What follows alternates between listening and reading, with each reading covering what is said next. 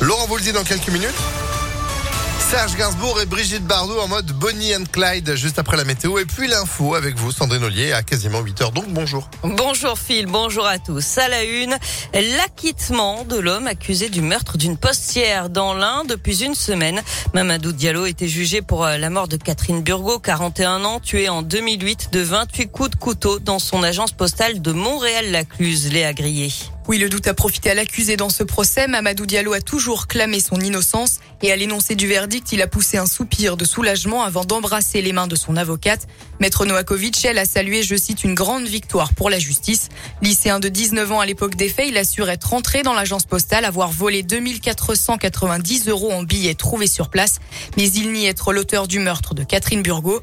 D'ailleurs, son ADN a été retrouvé sur le sac de la victime, mais pas sur son corps. Le parquet avait pourtant requis 30 ans de réclusion criminel, ne croyant pas sa version ni la piste menant à l'ancien espoir du cinéma français Gérald Thomasin, disparu en 2019 et qui a depuis bénéficié d'un non-lieu. Mamadou Diallo a par contre été condamné à deux ans de prison pour vol. Il avait déjà purgé sa peine en préventive.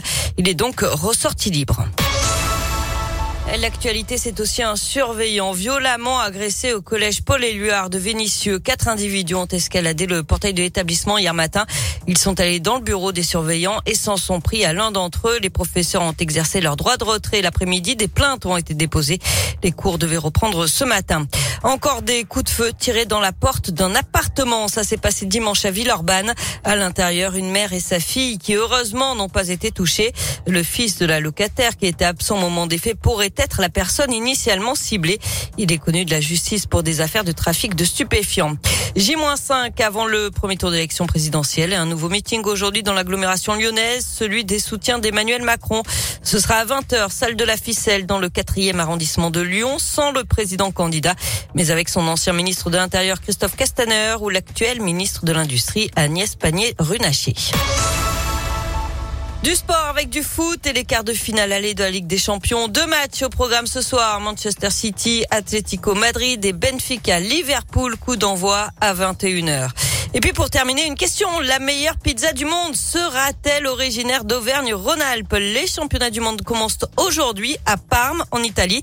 Et en lice notamment, Jérémy Vial, sacré ce week-end champion de France dans la catégorie Pizza Integlia, une pâte épaisse mais légère et qui se tient. Originaire de l'Ain, il a plusieurs restaurants dont un à Lyon, la Nano Trattoria dans le 9e arrondissement. C'est quoi le nom de la pizza? Alors, c'est pas le nom de la pizza, c'est une catégorie. Pizza Integlia. D'accord. Bah, je connaissais pas. Moi non plus. Eh ben, voilà. On peut déguster. Mais j'irais bien la, la goûter. Écoutez, n'hésitez pas. Vous serez de retour pour 8h30 Bien entendu. Ah bah, j'espère bien. À tout à l'heure. À tout à l'heure. Continue sur impactfm.fr. 8h02.